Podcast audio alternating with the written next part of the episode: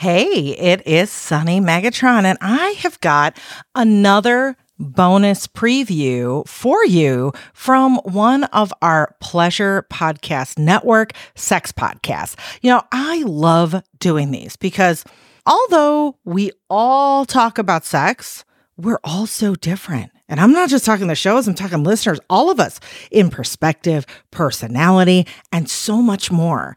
And hearing from different people and all those different perspectives is so important when we're learning about sexuality, our own identity, intimacy with other people, the whole deal. So this week, let me introduce you to the Double Teamed podcast, hosted by twins Cami and Niki.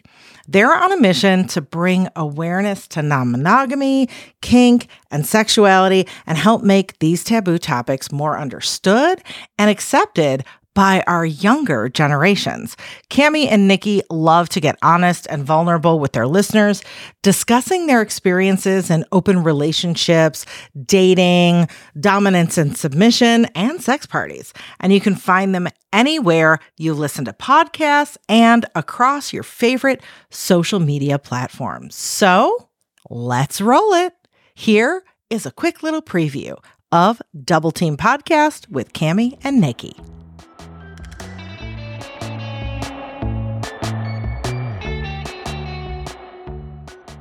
So I miss kink too.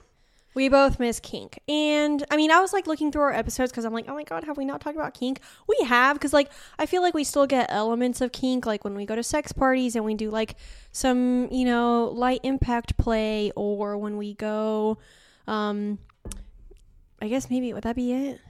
That's it. Yeah. I guess that's yeah. I guess That's, that's, usually, when we it. get our impact sessions out. Is at sex parties. But like I miss the power exchange. Uh, for me personally, like I think the reason why um you know, I haven't really kind of like been focusing on it when I ended well, when my doms and I decided to take a break and then I think it kind of just transitioned to a like now we're just friends situation.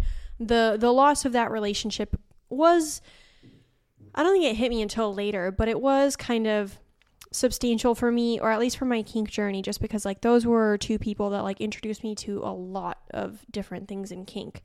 You know they were the first people that i tried knife play with. They were the first people that i did um, shibari suspensions with. They were the first people that i did um, you know electro play and like all these things with. And so and power exchanges in a more formal way and in a public way. I remember, you know, my male dom, there were a few times when he did performances at Bar Sinister here in Los Angeles, and I would kind of be like his submissive assistant alongside my female dominant. So uh, that was the first time that I'd ever like subbed in front of other people, you know. Sometimes it was like a room of like 100 to 200 people.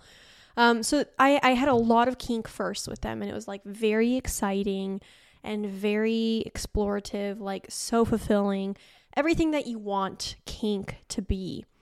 So I think the the ending of that relationship has like been heavy for me in regards to like my kink journey just because I had a lot of trust with them. They were both professional dominants, like they knew what the fuck they were doing, you know, and they taught me a lot and really opened my eyes to like a lot of different things that I want to continue to explore in kink. And so ever since that relationship ended, I haven't really looked elsewhere because in a way it's kind of hard to believe that like anyone else will live up to the doms that they were. That's true. Wait, I have a question because you brought up being a sub in public, and I want to know something. This is a good topic, um, a good offhand topic while we're at it. Sure. What did you like being a submissive in and withholding or and holding that power exchange in public? I did. I will say it's very um, exhibitionist, Mm. which I I actually enjoyed being exhib like an exhibitionist in a submissive way more than I do in like a sexual way, if that makes sense. Like if people are watching me have sex at a sex party, like uh, my exhibitionist is not like turned on. Mm. If that makes sense. However, if I am submitting in like in a group or even like being a dominant because I've had that experience before as well, I am more of an exhibitionist in that headspace. Okay, I think I would agree with you because, like, for example, when I that one time I performed at a sex party where I had a dominant, a female dom, and then I had a male sub. I liked it purely for the exhibitionist aspect of it, like people watching me get flogged or watching me dominate my sub. Um, Same whenever we performed Yeah. yeah. Sanctum together when we got flogged. Exactly. Yeah. And then, but for example, one time at a sex party, I was being tied up by a, a male dom, and he and we and he was kind of you know enacting power exchange, and it was like a very and and that and then I remember someone like walked up. Um, because he was tying me up in shibari and we were doing the power exchange thing, and then someone walked up and um, was and like was asking him like a few questions and stuff like and then regarding me. Um and that part i was like ooh i don't know if i like this as much because it wasn't like for a show it was like a moment we were having and then someone came and entered. But then like for example um the last sex party where we performed and then afterwards where i was um where i was being tied up by the female dom in the spider web uh shibari display like it was really hard for me to i was like fighting going into subspace. I i could feel myself going into subspace but i was like fighting it because i Why? didn't i didn't want to go into it in front of people Really? yeah Interesting. I'd also never been in a power exchange with a female before, so that was a little interesting for me. I still liked it. But I don't think it was really a power exchange. I think it was more of topping. It sounds to That me is true. It That is sounds true. to me like you like bottoming in top in or uh, you like bottoming in public, but you don't like submitting in public. Correct. I, w- I would say that. And then I was having a discussion with one of my friends um, from New York. He's actually a listener. Um, if he's listening to the pod today, hi.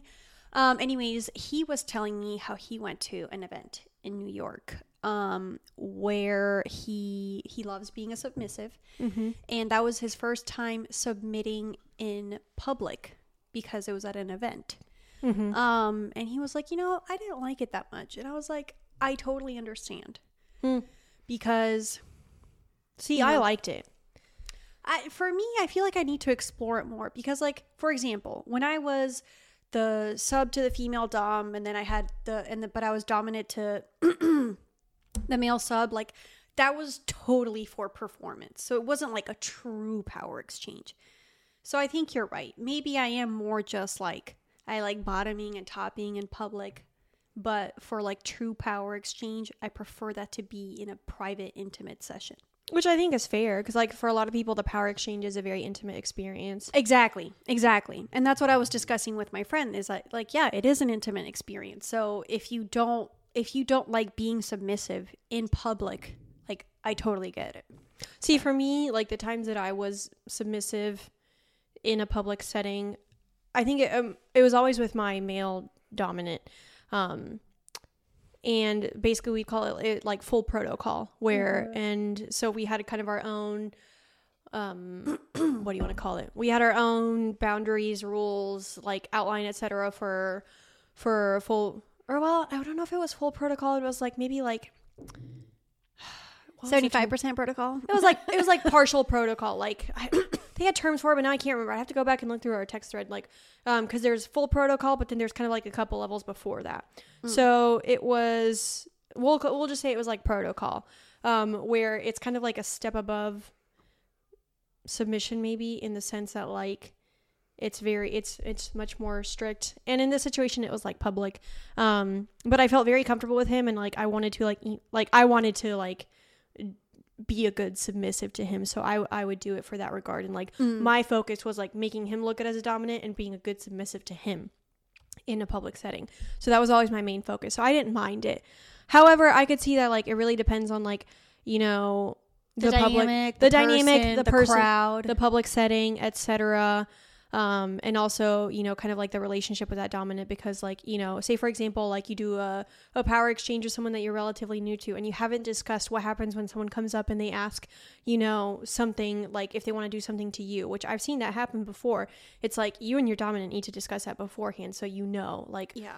am i because you know he's handing Doing power exchange with someone you just met at an event is very difficult. it's very difficult to do but also like you know how like he they can't hand the keys to someone else if y'all haven't discussed that already. Yeah. So there's there's a lot of different facets to that. But Yeah. but anyways, they gave me a lot of experience as a submissive and, you know, um I I hope I made them proud and I also hope, you know, that I can continue to like grow as both a submissive and a dominant.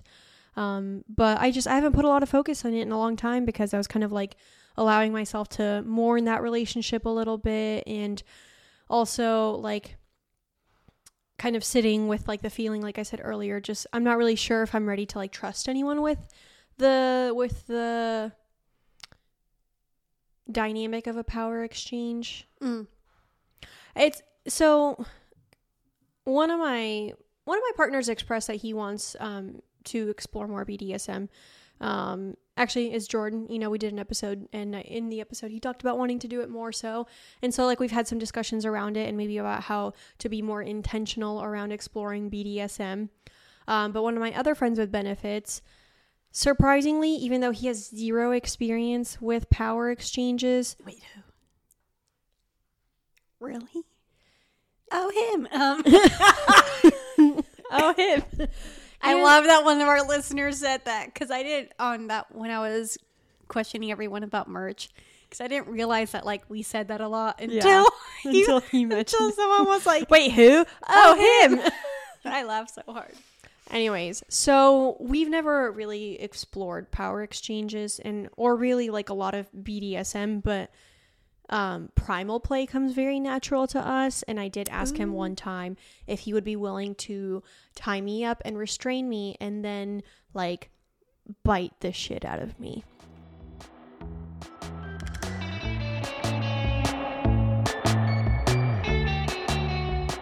Well, there you have it. You want more, don't you? I know you want more. Listen to your favorite twins every Thursday, wherever you listen to podcasts. Check them out on social media too. On Instagram, they're at tag Cami and Niki and at tag Double Teamed Podcast or on TikTok as Double Teamed Podcast. And if you love the show, but you're like, whoa, I can't tell their voices apart. They're twins. Well, listen and watch on YouTube too. Enjoy.